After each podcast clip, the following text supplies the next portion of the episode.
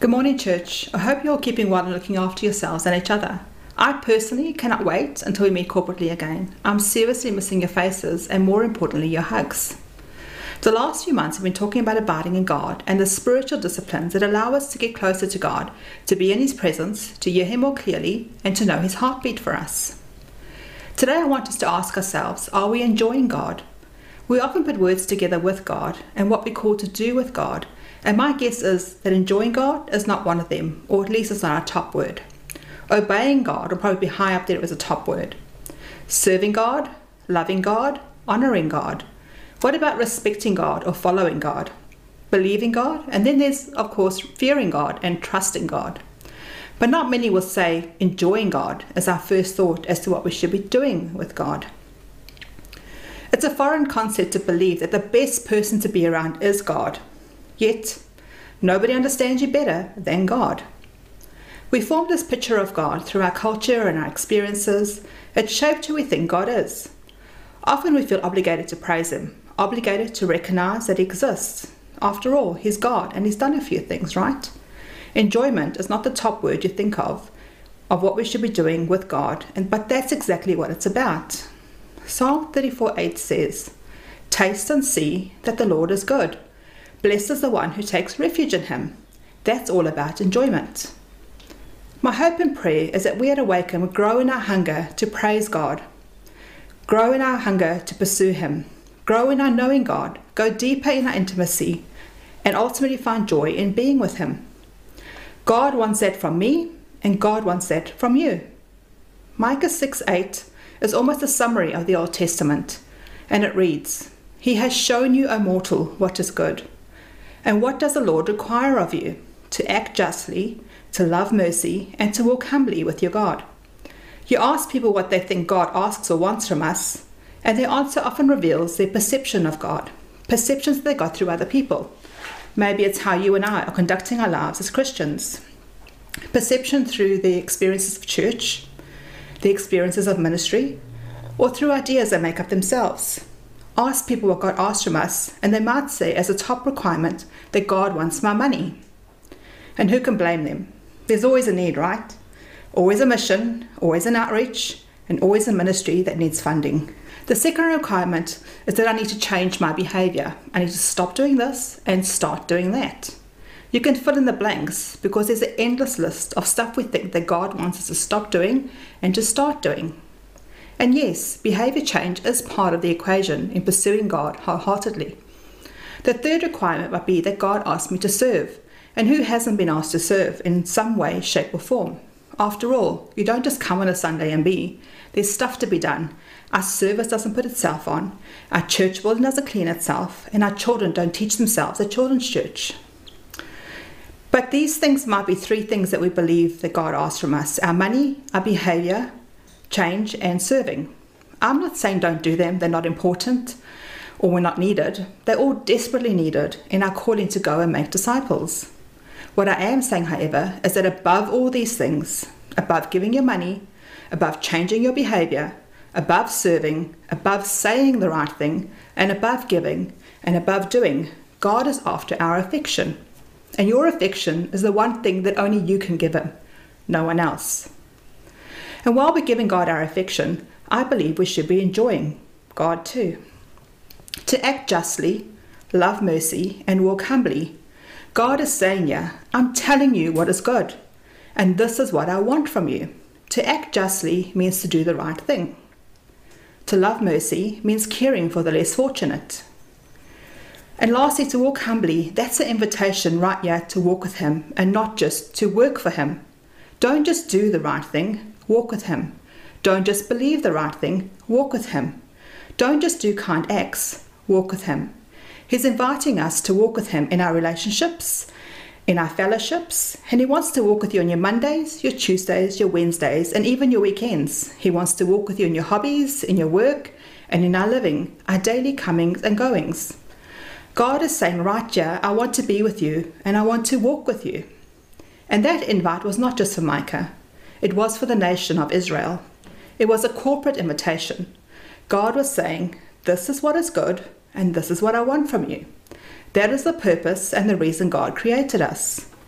Yet we can easily forget about God and including Him in our day-to-day life because of our culture. We forget about Him because of our needs. We forget about Him when we think, what's in this for me? And we forget about God when we think, how do I factor that into my priorities? I want to suggest that our priority on earth is God's priority, and His priority, what He longs for most, is our affection. So there's an invitation on the table here. It's an invitation to walk with God, to know Him intimately, and to enjoy being with God. King David saw that invitation, and he took up that invite.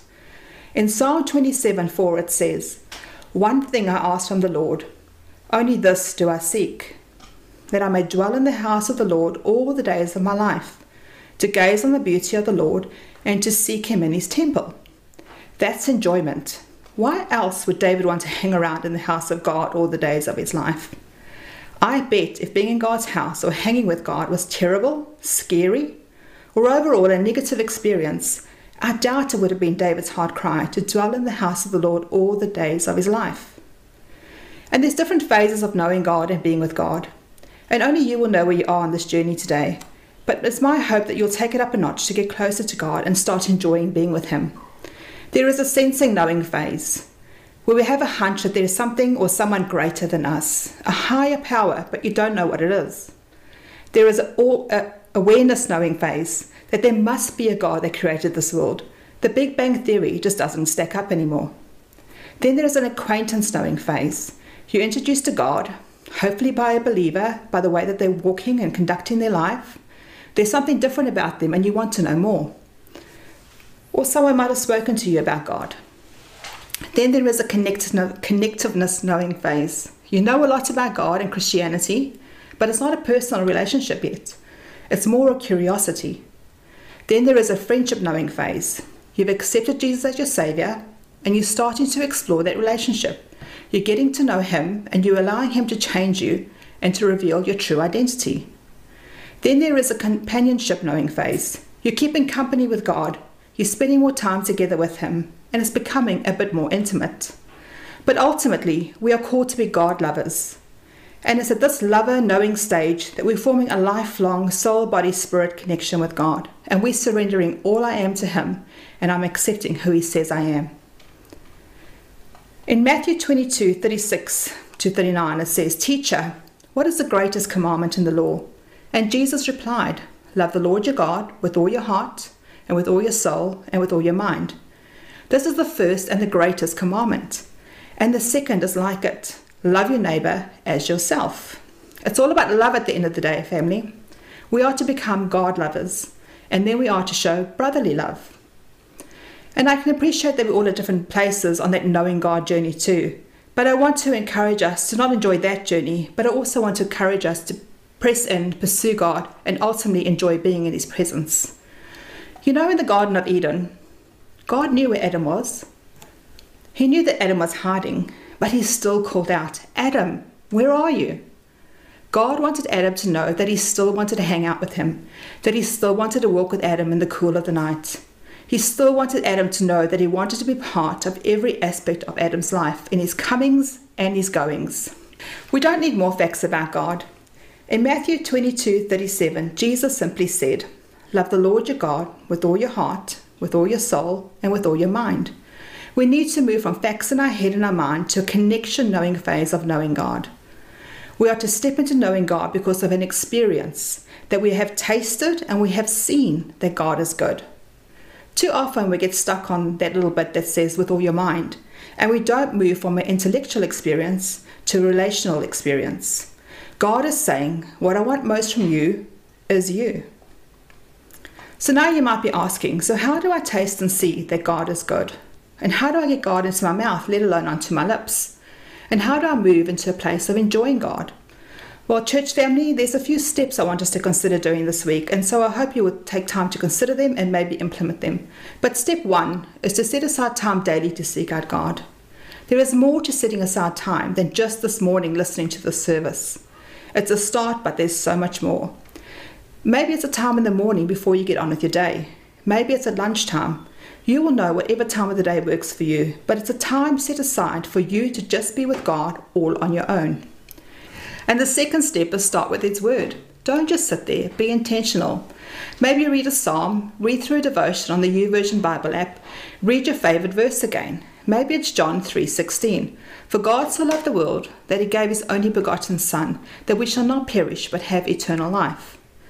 Or maybe it's my favourite, Jeremiah twenty-nine eleven. For I know the plans I have for you, says the Lord, plans to prosper you and not to harm you. The third step is to settle on that verse or that thought.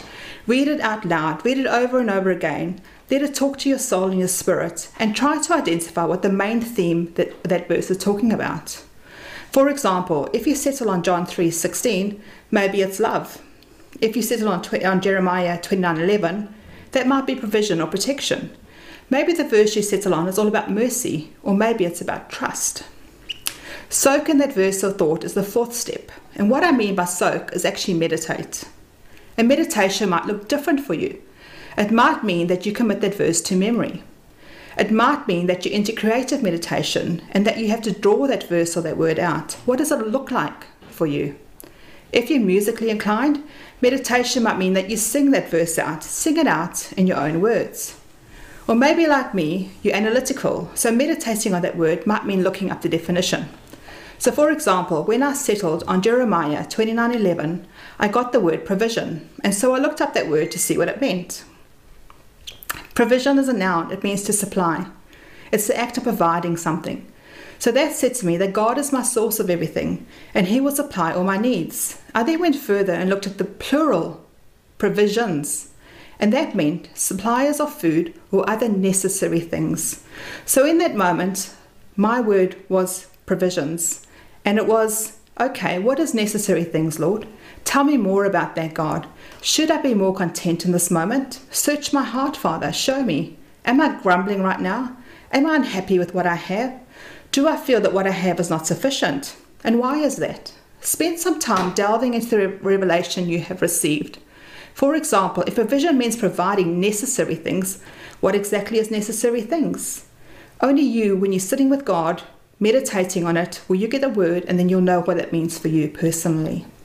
The fifth step is to share what you've discovered. So you need to digest it, and then you need to reflect it. Look for ways you can reflect God. For example, if your word is mercy, how can you show mercy this week? If your word is truth, how can you reflect God's truth this week? And if it's love, how can you show your neighbor love? In Genesis five twenty-four, it says, Enoch walked faithfully with God. Then he was no more, because God took him away.